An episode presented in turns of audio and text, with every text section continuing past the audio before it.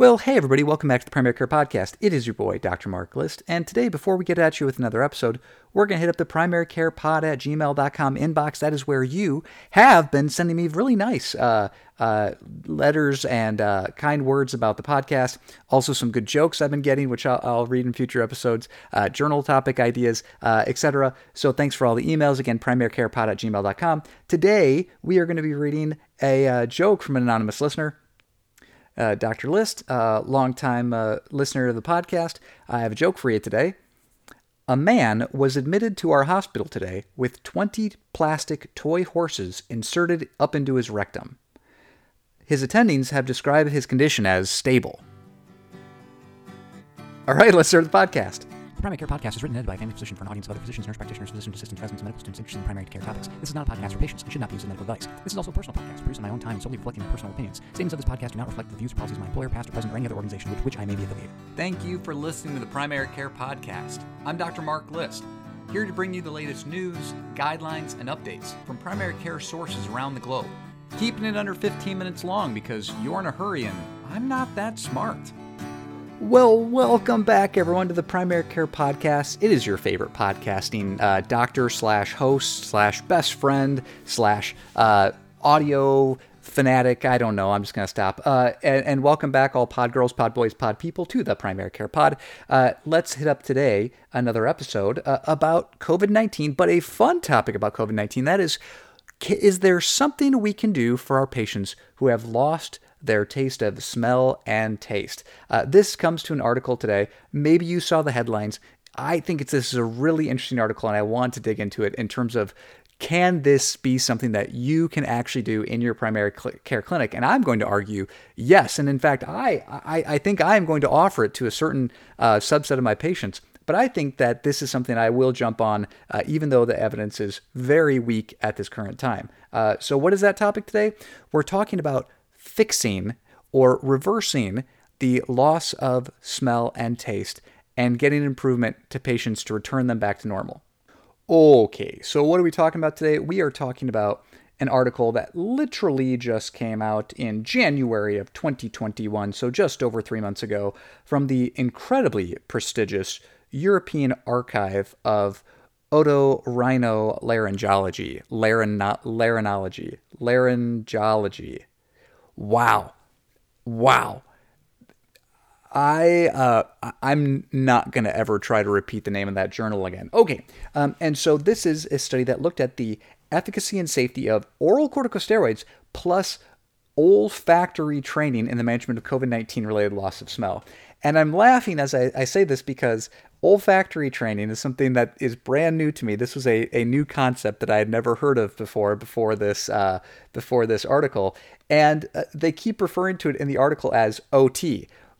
Uh, there's already an OT uh, authors of this journal. I don't know if the international uh, uh, uh, medical societies don't have occupational therapy. Maybe that's a, a, United States only thing. I don't know. But trying to refer to ocu- uh, olfactory training as uh, olfactory therapy as an OT, yeah, yeah, you can't you can't use that acronym, guys. Okay, so I, I want to make very clear from the start. This is a very lighthearted topic. This is I, I again take this episode with a grain of salt. But I am actually very interested to try this, and I actually recruited a patient, and I, I, I strongly suggested that he be my guinea pig on this because I think the risks are pretty small. Uh, but we're going to talk about that. And so, what is the trial? The trial is um, putting people on a a a a 10 day course of steroids and at the same time doing twice daily olfactory treatment. So let's back up a little bit what kind of N numbers are we talking about? Well, they took 72 people who were not in the hospital, diagnosed with COVID, who had lost their smell or taste. Now, some people were completely anosmic, right? Or and some were just hyponosmic. Uh, so some were completely lost their smell and taste, uh, and other people had just kind of had altered or or diminished, right? And and you and I have seen this too, where many people uh, have a you know certain things haven't come back yet certain things still taste odd um, uh, a friend of mine who again i'm, I'm going to try to uh, talk into being my guinea pig for this in my own clinic uh, you know says like coffee, for example, uh, doesn't taste like anything anymore. And you know, for a lot of people, there are things that have been altered now for them, and it is a huge quality of life issue now. Things that they used to enjoy suddenly don't have as much enjoyment. So what are we talking about? The N number in here is 72. And so then they followed these patients, okay? Uh, and at least, on average, on average, not at least, on average, these 72 patients had lost their diminished or either had lost or diminished smell for, on average, five weeks. Now, when they had these people come back and do the trial on them, only 37%, 38 if we're rounding up, 38%, only 27 of them actually had persistent symptoms, right? So 62% of patients who had lost their smell, right, ended up gaining it back, right, all on their own. And so they were no longer considered when the testing came through that they were defined, and we're going to talk about why, but they were no longer defined as having altered smell. Um, and I think that's important because even that people that had altered, uh, and they still might have some altered symptoms, but it's not enough to be clinically defined, at least in this in this study, as as altered as altered smell. So they used this kit, um, and it's uh, what it's a it's uh, it's a kit that you can order on the internet. Sniffin sticks, which by the way is my favorite uh, my favorite test of all time, is called the Sniffin Sticks Battery Test. And yes, this is if you don't think that you can get published in a scientific journal, these people not only called olfactory training OT for the entire article, but then sold me on doing this treatment based on the stiffen sniffin sticks battery test. Okay, but but seriously, so they took these 27 people and they uh, they offered them and and 18 of the people uh, chose, so it was not blinded, but chose uh, to stay on the randard uh, on the standard therapy, right? And nine people then uh, got on the oral corticosteroid and olfactory training group. Okay, um, and again, that was a little bit of an odd decision that they didn't randomize them, they didn't blind them, they told the patient. And so this is not a randomized control trial. This is a I'm going to inform you of the risks of the benefits, right? And and because this is brand new, right? Uh, when people ask me like how do how are people treating certain conditions that are post COVID? You know, we're all flying by the seat of our, seat of our pants. Uh, steroids are the mainstay of treatment because that seems to be the only thing that works at all. Um, and I've been telling people that there's a a long COVID clinic in some, uh, you know, like Cleveland Clinic, for example. But the majority uh, of docs, we just throw up our hands. We say we don't know. And, and, and here's a group who says, well, we're throwing up our hands. We don't know, but we're going to do a study and, and, measure these outcomes and see if what we're doing is making a difference. So God bless them. Um, and and what did they say? So specifically, they didn't do the randomization because uh, let me pull this up here.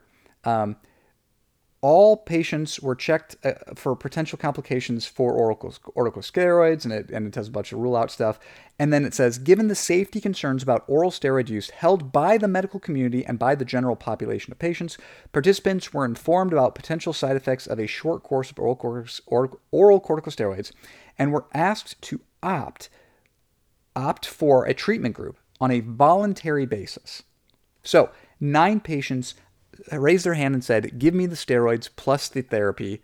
And then 18 people said, Actually, let's just go through the therapy and see if it makes a difference. So, again, huge potential for bias, huge potential for uh, placebo effect because you knew what you were getting. You knew if you were getting the milder group or the big treatment group. Okay, so uh, again, as we as we actually sit down and look at the data, this is a garbage study, right? Because there's absolutely no randomization. In fact, you're letting the patients pick whether they're getting the and, and and knowing that they're getting the more aggressive or less aggressive course. Okay, so that's really important before we jump into this treatment. Okay, super duper duper important to know. Uh, and it's a 10 day course of 32 milligrams of methylprednisolone once daily combined with olfactory training. Okay, so for each session of the olfactory training, patients were asked to mindfully, quote unquote, mindfully sniff four odors for approximately 10 seconds each. Okay? Rose, eucalyptus, lemon, and cloves. So, all of you uh, who are out there uh, with the side hustle of selling essential oils, you probably already got these in your drawers. Uh, if not, uh, go to the uh, your local uh, whatever DoTerra, whatever they are, and buy some rose, eucalyptus, lemon, and cloves, and then turn them around and sell them to your patients Hashtag unethical life pro tips. Okay, um, so there's these four things from the Sniffin Sticks uh, battery test, right? But this was uh, this was they were provided to all patients with a smell training kit, and it gives you this thing in the Netherlands where you can buy them. But anywhere you can buy rose, eucalyptus, lemon, and clove scents, you could have these patients pick these things up. Okay, so um, and so they were asked to do this twice a day for ten total weeks, and then they were also treated at the same time uh, with 10 days of steroids if you chose to be in that group. Okay, great, fantastic, wonder, wonder, wonder. Okay, so um, now, let's talk about the actual data. Okay, the actual data shows that the patients in the steroid group, on average, got better by 7.7 points on a 48 point scale.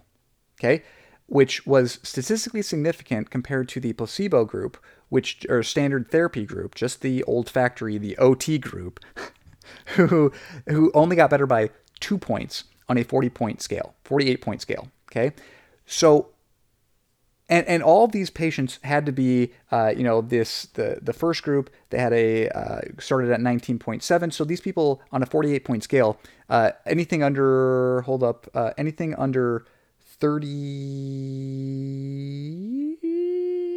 I'm gonna cut this part out, I think, or I'm too lazy to edit it. Um, you had to score less than 30 30.75. That's completely random. But you had to score less than 30.75 to be considered uh, um. Uh, so you had to have you had to score lower on that scale than a 30 uh, to even qualify. And the average was 19.7 in the control group and uh, or in the in the arm in the in the um, treatment arm and 24.9 in the control arm. That was a non-statistical significant difference in that p-value between those two groups, even though they look fairly different. Uh, very, very, very, very wide distribution of of symptoms. Some people literally just made the cutoff based on this graph they're showing here. Many people, in fact, in both groups, just barely made the cutoff under that score of 30 to qualify to get into the study. So again, um, a wide range of people in this, and some people were miserable. Some people almost had were completely an- anosmic, and then some were just mildly um, involved. So again, uh, not a very uh, homogenous population, very diverse group of patients um, fitting this profile. Now, um, there's a really good figure one on here that shows the change from April to July, right, in this 10 week trial with the steroid group or the tr- normal treatment group. And in the steroid group, every single patient got better. Everyone had improvement in some of their symptoms. And uh, again, uh, just they all, you know, on average, the whole group got better by 7.7 points on that 48 point scale. But every single person made improvement, and a couple of them made very, very big improvements. If we look in the standard care group, though, there were several patients, in fact, I'm counting four here, that got significantly worse from start to finish, and many didn't change at all from start to finish on just the olfactory therapy group. Now, again, I think it's very important to note that, again, the group that shows the more modest effect knew what they were getting themselves into. The second major take home point, not that not that the steroids were, you know, so magically different. Again, these are two very different groups who got to pick their treatment arm. So potential for massive placebo like effect, okay? Of the steroids, knowing that you were getting the more aggressive therapy. The second really important key is that average compliance to olfactory training was 43% in the steroid group and 31% in the OT group alone.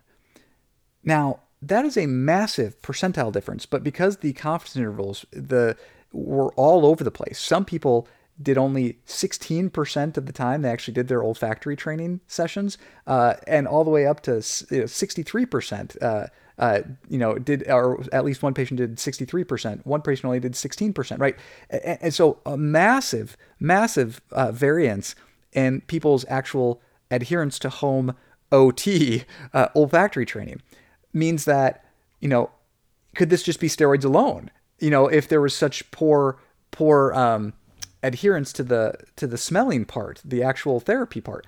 And I, I, if there are any physical therapists or occupational therapists, they're probably like nodding their head because you tell patients to do these exercises uh, in physical therapy, occupational therapy, and they don't do their exercises, they don't do the stretches, they don't get any better. And here's and here's uh, again another study that advocates for like, hey, we have this occupation, this olfactory training, which hasn't shown improvement in other studies. Um, and by the way, this is a validated testing. This is a validated uh, training regimen that's been done in other studies. I did cross-reference that with some PubMed, and yes, that's that's very well documented. And again, so how much is this is the steroids versus how much is the uh, is the olfactory training? Hard to tell because hardly anybody's doing the olfactory training in either group. Uh, but the steroid group did get statistically significant, much much better.